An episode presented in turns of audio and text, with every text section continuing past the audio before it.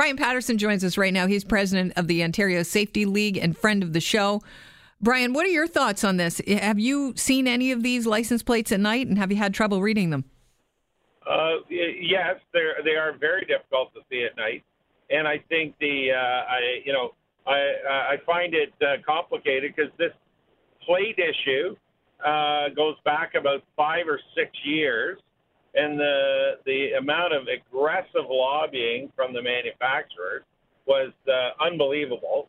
Uh, I mean, at one point they wanted uh, all the safety organizations to support changing your license plate every five years for some cockamamie saving or benefit or whatever. Mm-hmm. I've got one of them in front of me now, and it's clear and it's the daytime and it's easy to read. But uh, um, uh, I think this is 100% a manufacturer issue.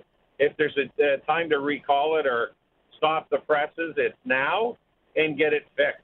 Because uh, I think the the readability issue that they keep uh, uh, uh, purporting that it was tested, mm-hmm. yeah, it was tested with uh, these optical readers at the uh, 407 and uh, very uh, rarely used uh, optical readers on the top of a very limited number of police cars. But uh, you know, the the old eyeball is what you uh, you read, and uh, I think for impaired drivers, distracted drivers, and the reporting that we are encouraging the public to do, uh, mm-hmm. I think if you can't really read the plate, you're probably going to be less likely to uh, call it in. Well, Brian, should the contractors be on the hook here?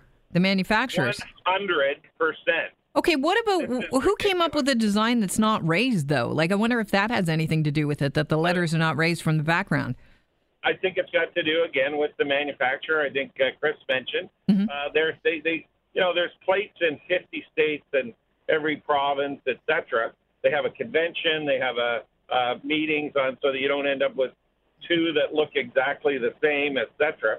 But uh, boy, I tell you, I, I 100% at the feet of the contractor, and let's hope it's not one of these crazy old liberal contracts that you do crappy work, you get paid 100% of what uh, uh, of the contract, and we're just sorry.